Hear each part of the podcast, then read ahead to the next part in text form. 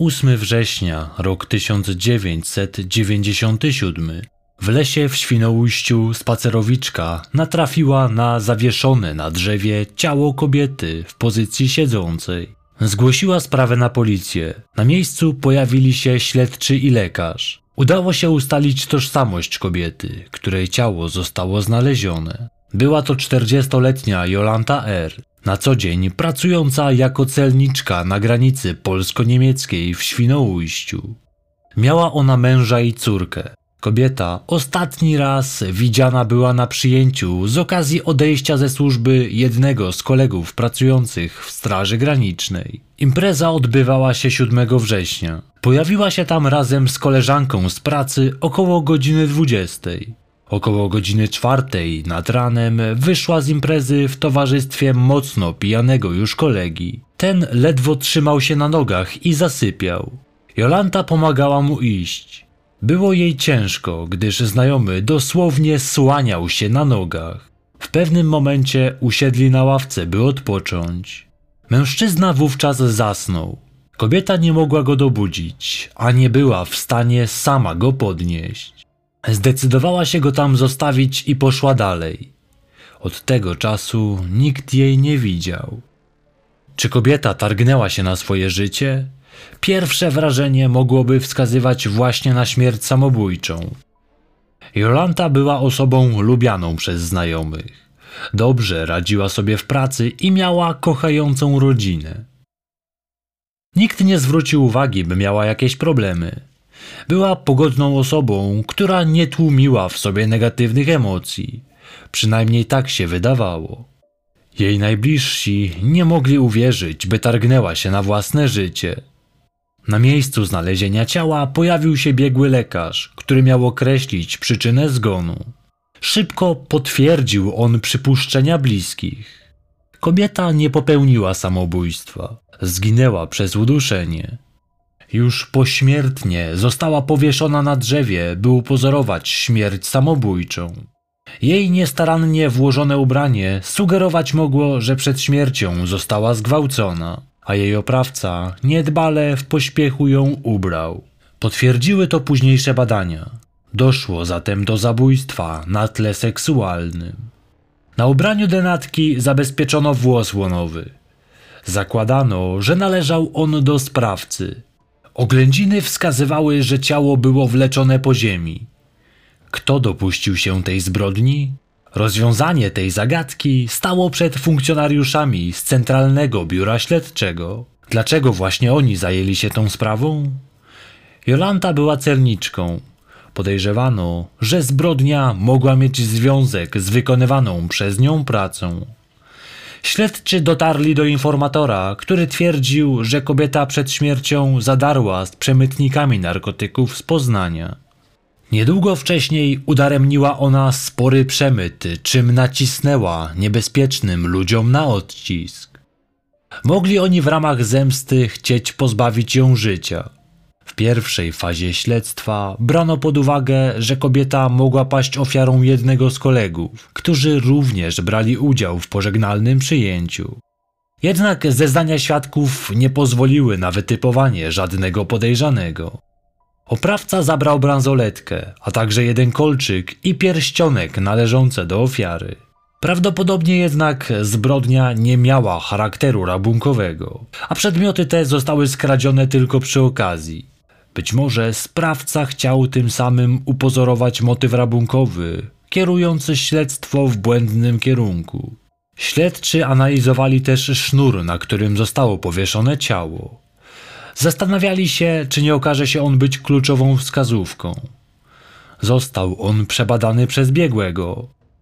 Ten stwierdził, że węzeł na nim został zawiązany znacznie wcześniej, od pół roku do nawet roku przed zbrodnią. Brano pod uwagę, że zabójca mógł być rybakiem, który na co dzień miał styczność z tego typu sznurami. Na miejscu zbrodni zabezpieczono ślady, w tym najważniejsze były te spod paznokci ofiary. Znaleziono tam ślady na skórka. Najprawdopodobniej należały one do sprawcy. Jolanta, broniąc się, zadrapała swojego oprawcę. Posiadając taki dowód, istniała szansa na znalezienie zabójcy po pobraniu od niego próbki DNA. Jednak w tamtych czasach nie było to takie proste i nie było to tanie. Niestety śledztwo prowadzone w środowisku przemytników narkotyków nie przyniosło żadnych rezultatów. Prowadzono obserwacje, przepytywano wielu świadków. Nikomu nie udało się udowodnić zlecenia zabójstwa 40-letniej celniczki. W ten sposób minęły miesiące.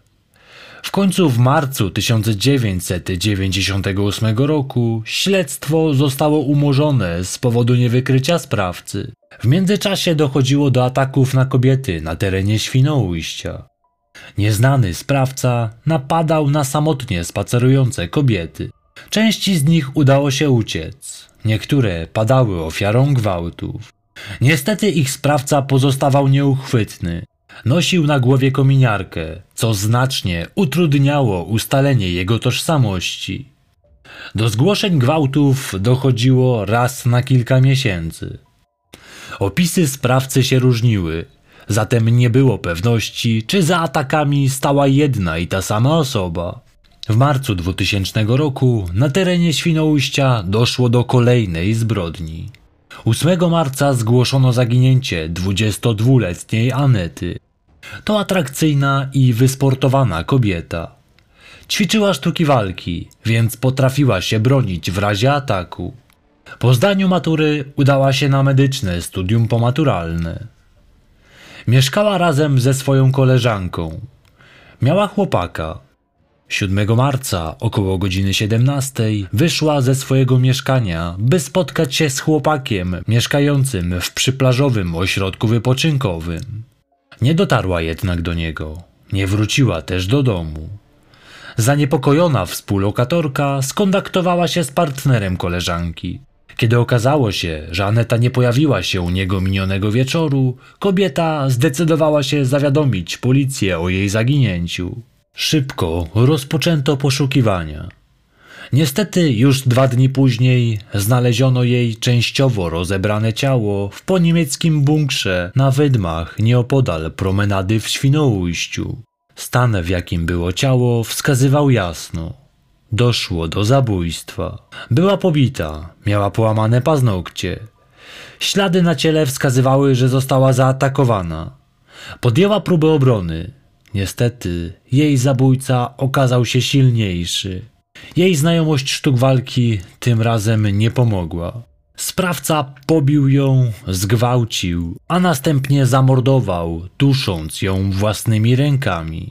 Śledczym udało się znaleźć na miejscu zbrodni krople spermy. Zabezpieczono ją jako dowód. W tamtym momencie jednak nie udało się go spożytkować. Kim był zabójca i dlaczego pozbawił Anetę życia? Musiał to być człowiek silny fizycznie, o czym świadczyły obrażenia zadane ofierze. Łącznie zadał jej ponad 60 różnych ran. Musiał być dość wysoki. Prowadzono w tej sprawie śledztwo, ale nie udało się wytypować żadnych podejrzanych. W jego trakcie zaczęło dochodzić do kolejnych ataków na terenie miasta. Wkrótce na terenie parku zdrojowego w Świnoujściu doszło do ataku. Dziewięcioletnia Monika w kwietniu wyszła na pocztę do centrum miasta. Miała tam zapłacić rachunek za telefon. Jej droga prowadziła przez park zdrojowy. Tam podszedł do niej dorosły mężczyzna z kominiarką na głowie. Miał przy sobie pistolet, którego widok sparaliżował dziewczynkę. Byli w miejscu publicznym, gdzie w każdym momencie ktoś mógł ich zauważyć. Mężczyzna pośpiesznie zaciągnął swoją ofiarę w ustronne miejsce. Zabrał ją do lasu. Tam chciał ją zgwałcić. Jednak ten atak nie poszedł po jego myśli. Nie osiągnął ejakulacji, tym samym nie doszło do penetracji, na szczęście dla dziewięciolatki. Mężczyzna przeszukał dziewczynkę, okradł ją z pieniędzy, które przy sobie miała. Wyglądało na to, że oprawca się rozpędzał. Monika jednak zachowała czujność. Oczywiście zgłosiła się na policję. Wiedziała, że jej oprawca dotykał m.in. rachunek, który miała zapłacić. Zaniosła go na komisariat, wskazując policji, że znajdują się na nim odciski palców napastnika. To jakże przytomne zachowanie dziewczynki później okaże się być ważnym dowodem w tej sprawie. Wkrótce doszło do kolejnego ataku na peryferiach miasta. Tam zaatakowana została dwudziestolatka. Do ataku doszło niedaleko jej domu. Została zgwałcona, ale napastnik nie pozbawił jej życia. Ewidentnie zaczął się rozpędzać. Częstotliwość napadów znacznie wzrosła. Następny atak miał miejsce jeszcze w tym samym miesiącu. Tym razem ofiarą gwałciciela padła 18-letnia kobieta. Do ataku doszło na plaży. Nastolatka została zgwałcona, ale uszła z życiem. Napastnik miał na głowie kominiarkę, zatem ciężko było go opisać. Ofiara zwróciła uwagę na to, że miał on duży brzuch, a także miał brudne paznokcie. Ta seria ataków wywołała panikę, zwłaszcza wśród młodych kobiet. Nie mogły się one czuć bezpiecznie. W efekcie mieszkanki Świnoujścia stały się znacznie ostrożniejsze. Kobiety starały się nie wychodzić z domu w pojedynkę. Partnerzy odprowadzali swoje partnerki do pracy i do domu. O sprawie zrobiło się głośno w mediach, co odbiło się też na turystyce. Goście odwoływali swoje zakwaterowania w pensjonatach i hotelach. Dla ludzi żyjących z turystyki był to ogromny problem. To zdawało się jednak przynosić efekty. Ataki ustały. Po kilku tygodniach spokoju czujność mieszkańców została uśpiona. Życie zdawało się wracać do normalności. Na ulicach znów pojawili się turyści, a kobiety nie bały się już wychodzić w pojedynkę. Liczono, że gwałciciel się zatrzymał. I wtedy właśnie napastnik znów ruszył na łowy. Było lato. Do Świnoujścia, jak co roku, zjechały się tłumy turystów. Wówczas w środku dnia na zatłoczonej promenadzie doszło do ataku. Jest to o tyle szokujące, że mimo wielu świadków nikt nie zwrócił uwagi na sytuację, której był świadkiem. Otóż do młodej kobiety podszedł mężczyzna w kominiarce na głowie. Ubrany był jedynie w różowe slipy. Dłonią zasłonił jej usta, by nie krzyczała. Podniósł ją jak piórko i zabrał w ustronne miejsce, gdzie zgwałcił. Kobieta przeżyła ten atak. Przyznała jednak, że początkowo sądziła, iż to jakiś kolega robi sobie z niej żarty. Kiedy zdała sobie sprawę z powagi sytuacji, nic nie mogła już zrobić. Napastnik miał broń i groził, że użyje ją, jeżeli nie będzie mu posłuszna. Tak zuchwały atak nie przeszedł bez echa. Lotem błyskawicy informacja o nim obiegła lokalną prasę. Ta nagłośniła sprawę i w mieście znów wybuchła panika. Znak był jasny. Nawet wśród ludzi kobiety nie mogły czuć się bezpiecznie. Te okoliczności bardzo odbiły się na całym mieście. Turyści w mig zniknęli z ulic Świnoujścia. Wielu z nich przedwcześnie postanowiło zakończyć swój pobyt nad morzem i wrócili do domów. Ze względu na okoliczności ostatniego ataku, napastnika w mieście potocznie nazywano Różowe Gacie. Na podstawie zeznań zaatakowanych kobiet śledczy próbowali stworzyć wizerunek mężczyzny, który terroryzował kobiety w nadmorskim mieście, bo w tym momencie wszystko wskazywało na jednego sprawcę. Niewątpliwie stworzenie jego portretu pamięciowego utrudniał fakt, że ataków dokonywał z kominiarką na twarzy. Udało się jednak ustalić kilka szczegółów. Napastnik był wysoki i potężnie zbudowany. Dysponował sporą siłą. Jego charakterystycznymi elementami wyglądu były bezsprzecznie duży brzuch, szpara między zębami oraz brudne paznokcie. Napastnik miał też brązowe oczy. Sprawiał on wrażenie osoby wyjątkowo niechlujnej. Powstała specjalna grupa śledcza, której zadaniem było wytropienie napastnika i schwytanie go, by na ulicach Świnoujścia znów mógł zapanować spokój. Sprawdzano, czy któryś z mężczyzn w przeszłości skazywanych za przestępstwa seksualne mógł być zamieszany w tę sprawę. Niestety, w tamtym czasie nie prowadzono rejestru osób skazywanych za przestępstwa seksualne, co znacznie utrudniało dotarcie do każdego z nich.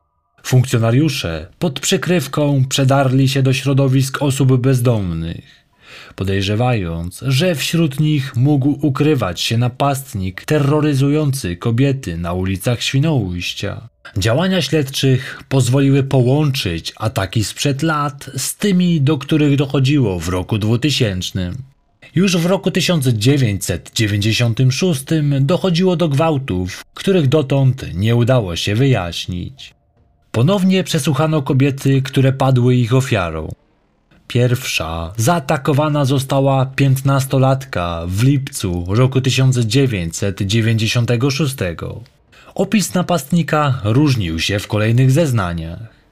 Nie bez znaczenia był fakt, że od tamtych wydarzeń minęło sporo czasu. Wszystko działo się szybko, a sprawca miał na sobie kominiarkę, a czasem naciągnięty na twarz szal.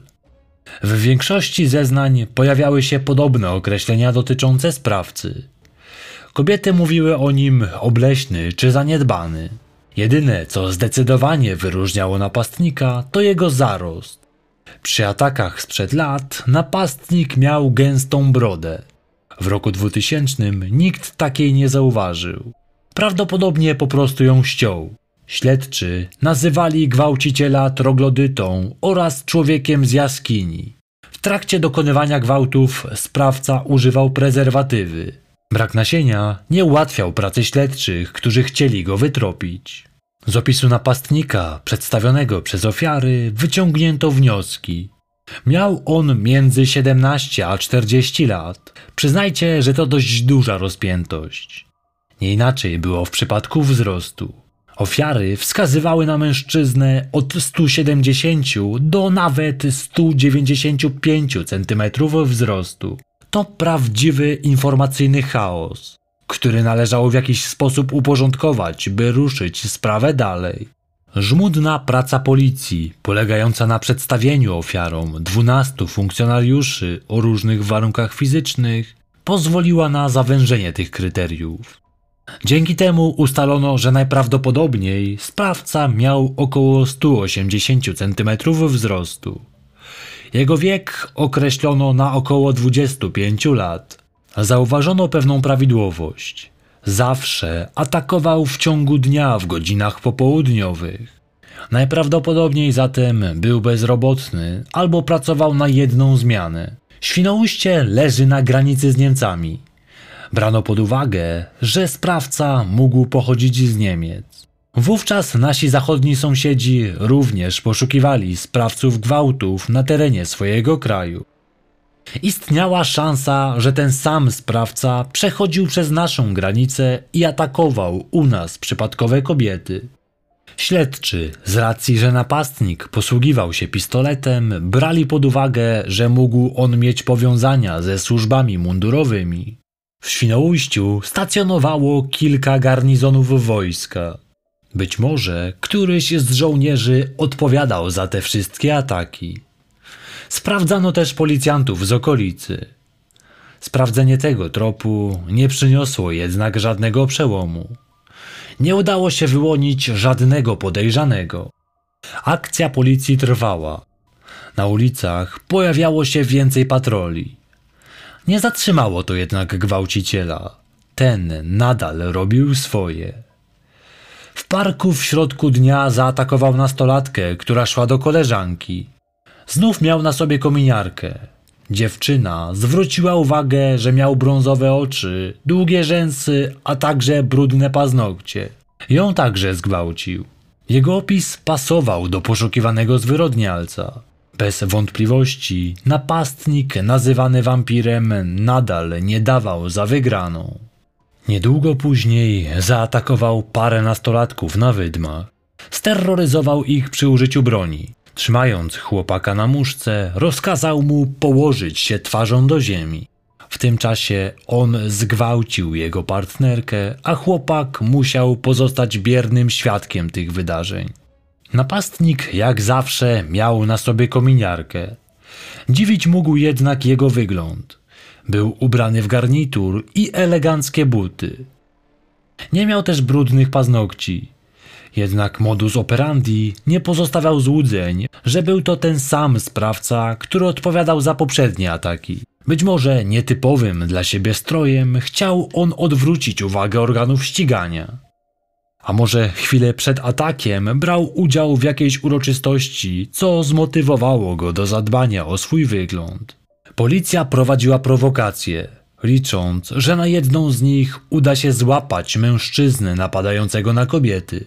Atrakcyjne policjantki spacerowały samotnie po ulicach i plażach Świnoujścia.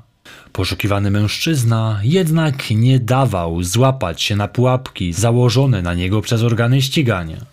Zupełnie jakby wiedział, których kobiet lepiej nie zaczepiać. Do ataków dochodziło nadal, a śledczy nie zbliżali się do schwytania sprawcy. Policja zdawała się być bezradna. W szukaniu pomocy śledczy przewertowali wszelkie materiały, głównie anglojęzyczne, dotyczące działania sprawców seryjnych. W Polsce policjantów nie szkoliło się pod kątem schwytania tego typu sprawców. Śledczym, bogatszym o wiedzę zaczerpniętą od bardziej doświadczonych funkcjonariuszy, udało się dojść do pewnych wniosków. Według analiz FBI, seryjni gwałciciele najczęściej rozpoczynają serię w wieku 24 lat. Był to jakiś punkt odniesienia. Wyglądało na to, że ustalenia śledczych odnośnie wieku sprawcy mogły być prawidłowe. Idąc tym tropem, można było w jakimś stopniu zawęzić liczbę potencjalnych podejrzanych. Mówię w jakimś stopniu, ponieważ z kilkuset tysięcy udało się wyodrębnić kilkanaście tysięcy mężczyzn, których należało wziąć pod lupę. Nadal jednak była to ogromna liczba, nie dająca wielkich szans powodzenia. Nie można było też skupić się jedynie na mężczyznach ze Świnoujścia i okolic. Mężczyzna zdawał się dobrze orientować w okolicy, ale nie można było wykluczyć, że to z powodu tego, że często przyjeżdżał tam na wakacje. Policja postanowiła na terenie całego kraju poszukać ataku, który był podobny do tych ze Świnoujścia. Tym samym udało się ustalić, że doszło do kilku gwałtów na terenie naszego kraju, które mogły być powiązane. Ataki nastąpiły m.in. we Wrocławiu.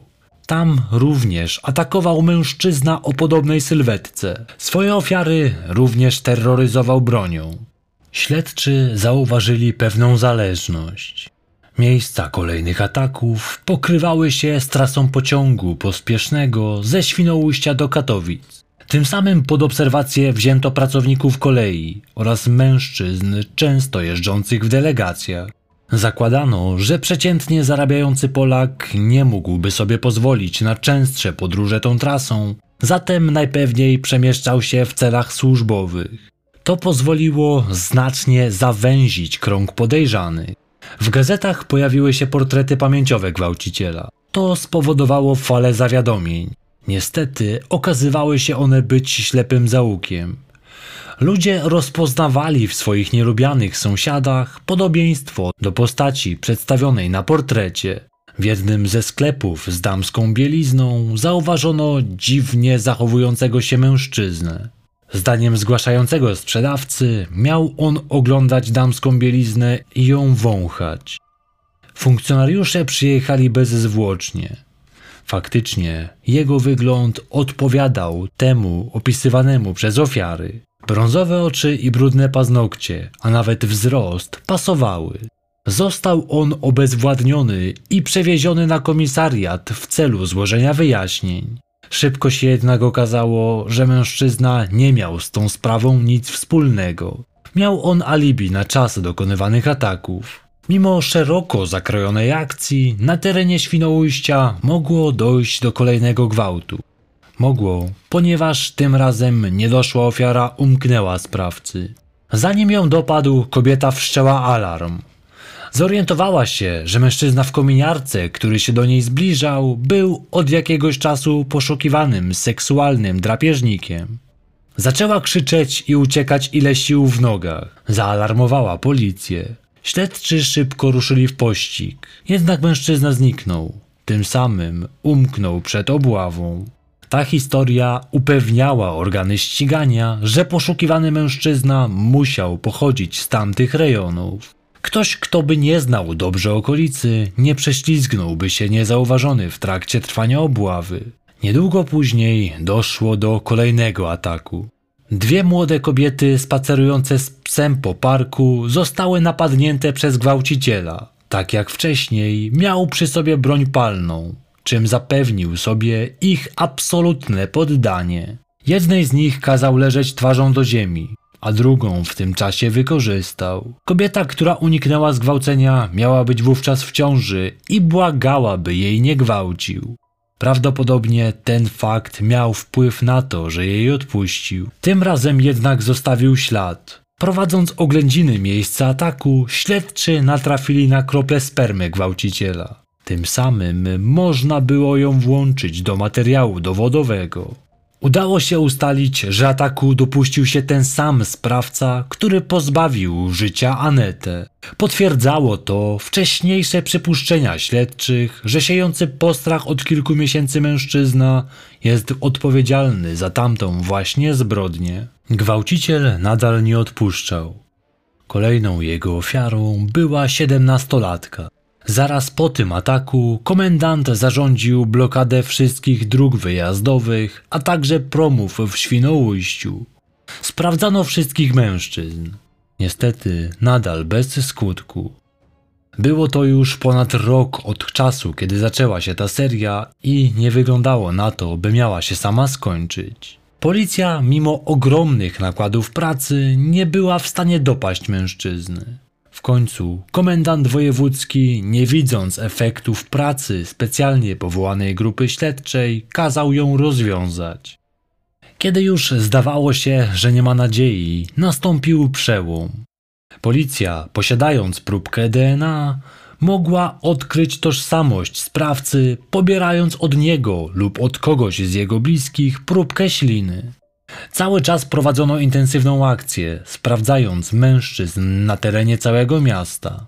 Dwa tygodnie po ostatnim gwałcie doszło do długo wyczekiwanego przełomu. Pobrano próbkę DNA od 422 mężczyzn.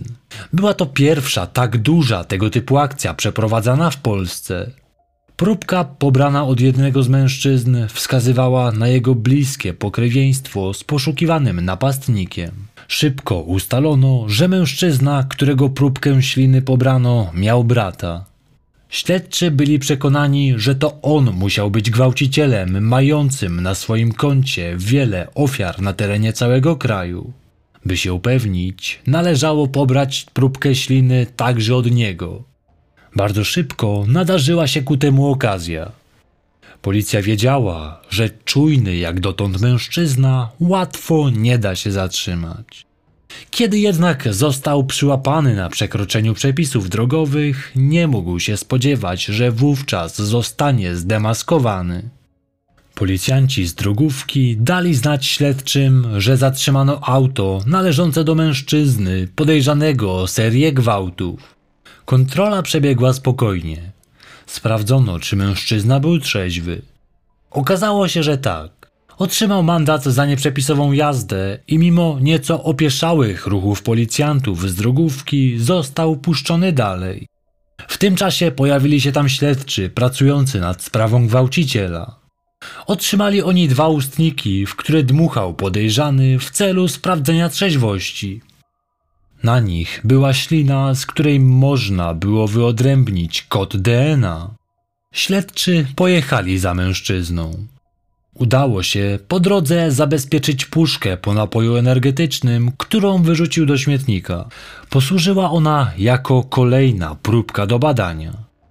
Posiadając już trzy próbki, można było być pewnym poprawności jego wyników. Próbki wysyłano do laboratorium w Gdańsku. Jeszcze w nocy udało się ustalić wynik badania. W nocy do prowadzącego śledztwo zadzwonił profesor przeprowadzający badanie. Na wstępie poinformował swojego rozmówcę, że to już koniec. Trzymając go kilka sekund w niepewności dokończył. To już koniec, ale dla Tomasza Włodarka. Po wielu miesiącach udało się go w końcu zdemaskować. Euforia była ogromna. Należało go zatrzymać. Z pewnością nie ułatwiał tego fakt, że mężczyzna posiadał broń, której mógł użyć, będąc postawionym w sytuacji bez wyjścia. W sobotę 16 czerwca 2001 roku około godziny 13 zatrzymał się on ze swoim znajomym w smażalni ryb Gryf, znajdującej się tuż przy promenadzie. To tam śledczy postanowili go zatrzymać. Na szczęście udało się to zrobić bez większych problemów. Kobiety w Świnoujściu, ale i nie tylko tam, w końcu mogły odetchnąć z ulgą. Gwałciciel polujący na bezbronne ofiary w końcu trafił za kraty. Kim był mężczyzna, który siał postrach na ulicach Świnoujścia? Nazywa się on Tomasz Włodarek. Urodził się w roku 1975. Ma wykształcenie zawodowe. Pracował, podobnie jak jego ojciec, jako dorożkarz. Jak dotąd nie był on karany za przestępstwa seksualne, co z pewnością utrudniało jego odszukanie. Miał na swoim koncie drobne kradzieże. W trakcie przesłuchania nie przyznawał się do stawianych mu zarzutów. Mieszkał w Świnoujściu przy ulicy Mazowieckiej razem ze swoimi rodzicami. Po jego zatrzymaniu dokonano tam przeszukania. Znaleziono tam całe stosy pism pornograficznych. Były tam też kominiarka oraz broń, której używał w trakcie swoich ataków. Po jej sprawdzeniu wyszło na jaw, że była tylko straszakiem. Okazała się jednak skutecznym środkiem do zastraszania ofiar. Tomasz miał stałą partnerkę. Mieszkała ona na wyspie Karsibur. Nie mieszkali razem, ale mężczyzna często spędzał czas u niej w mieszkaniu. W okresie, gdy był najbardziej aktywny, częściej przebywał u niej niż w rodzinnym domu. Ataków dopuszczał się, kiedy ona wychodziła do pracy na popołudniową zmianę. Prześledzono ostatnie lata życia Tomasza. Okazało się, że prowadził on nielegalne interesy ze swoim bratem. Tamten wcześniej był notowany za paserstwo. Włodarkowi chodziło o całkowitą dominację nad kobietami. To go podniecało najbardziej. Czuł się spełniony, wiedząc, że ma pełną kontrolę nad sytuacją. I to właśnie dlatego dwie kobiety przypłaciły życiem. Zginęły, ponieważ ośmieliły się mu stawić zażarty opór, czego on nie tolerował. Dopiero po jego zatrzymaniu udało się powiązać z jego osobą zabójstwo Jolanty z roku 1997. To, że zabił Anetę, było pewne już przed jego zatrzymaniem. Dwie zbrodnie udało się powiązać dzięki włosowi łonowemu na bieliźnie Jolanty. Śledczy już po zatrzymaniu Włodarka wrócili do sprawdzania dowodów z tamtej sprawy i trafili w dziesiątkę. Zabezpieczony na miejscu zbrodni włos łonowy należał do tej samej osoby, której ślady spermy znaleziono na miejscu drugiej zbrodni. To znaczy, że należały one do Tomasza Włodarka. Proces rozpoczął się w kwietniu 2002 roku. Mężczyzna przez cały czas utrzymywał, że jest niewinny. Uważał on, że fizycznie nie byłby zdolny do takich ataków z racji, iż cierpiał na porażenie jednego ze stawów barkowych. Miało mu to uniemożliwiać sprawne poruszanie ręką.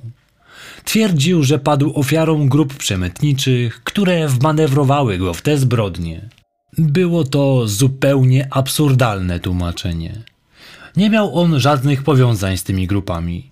Brakowało motywu i sposobności, by został wrobiony przez osoby trzecie. Mężczyzna próbował nawet symulować chorobę psychiczną. Jednak padający go biegli psychiatrzy nie mieli wątpliwości. Był on w pełni świadomy swoich czynów. Była to tylko desperacka próba odsunięcia odpowiedzialności za zbrodnie, których się dopuścił. Materiał dowodowy obciążający Tomasza Włodarka był przygniatający. Był nim przede wszystkim jego kod DNA, zabezpieczony na miejscu kilku zbrodni. Był także odcisk palca dostarczony przez jego dziewięcioletnią ofiarę. Dziewczynka przed sądem przyznała, że wiedziała, iż jest to ważny dowód, ponieważ oglądała program 997. Ważnym dowodem była też bluza, którą miał na sobie podczas jednego z gwałtów w roku 1997. Wówczas ofiara bardzo dokładnie opisała tę bluzę. Okazało się, że po latach sprawca nadal był w jej posiadaniu. Odbyły się dwa procesy. Pierwszy dotyczył zabójstwa z roku 2000 i gwałtów oraz napadów na kobiety w tamtym okresie. Druga sprawa dotyczyła zabójstwa z roku 1997. Udało się udowodnić udział Tomasza w tylko sześciu gwałtach, choć z pewnością dopuścił się ich znacznie więcej. Do udziału w większości z nich brakowało jednak stuprocentowych dowodów, by móc go za nie skazać. Nie udało się go też powiązać z przestępstwami dokonanymi w innych miastach, które wskazywały na działanie tego samego sprawcy. Tomasz Włodarek za zabójstwa Anety P. oraz Jolanty R., a także za gwałty, został skazany na dożywocie. O warunkowe zwolnienie będzie mógł się ubiegać nie wcześniej niż po 35 latach odsiadki. Obrona zaskarżyła ten wyrok. Sąd apelacyjny w Poznaniu utrzymał go jednak w mocy. Partnerka Tomasza nie mogła uwierzyć, że to on był gwałcicielem grasującym po ulicach Świnoujścia. Po jego zatrzymaniu przeżyła wstrząs. Przez jakiś czas zaszyła się w domu i unikała ludzi. Z czasem jednak wróciła do normalnego trybu życia i poznała innego mężczyznę, z którym się związała. Rodzice Tomasza nie potrafili udźwignąć brzemienia winy swojego syna. Sąsiedzi nie dawali im zapomnieć, czego dopuścił się Tomasz. Wkrótce po jego zatrzymaniu wyjechali ze Świnoujścia. Ich dom po ich wyjeździe stał opuszczony. Powybijano szyby w oknach, a sam budynek przez lata niszczał. Sąd zezwolił na publikację wizerunku Tomasza Włodarka, dlatego możecie zobaczyć jego zdjęcie i poznać jego nazwisko. I to już wszystkie informacje na temat tej sprawy. Pocieszające w tym wszystkim jest to, że zabójca i gwałciciel w końcu odpowiedział za swoje czyny. Niestety nie odwróci to już tego, czego się dopuścił.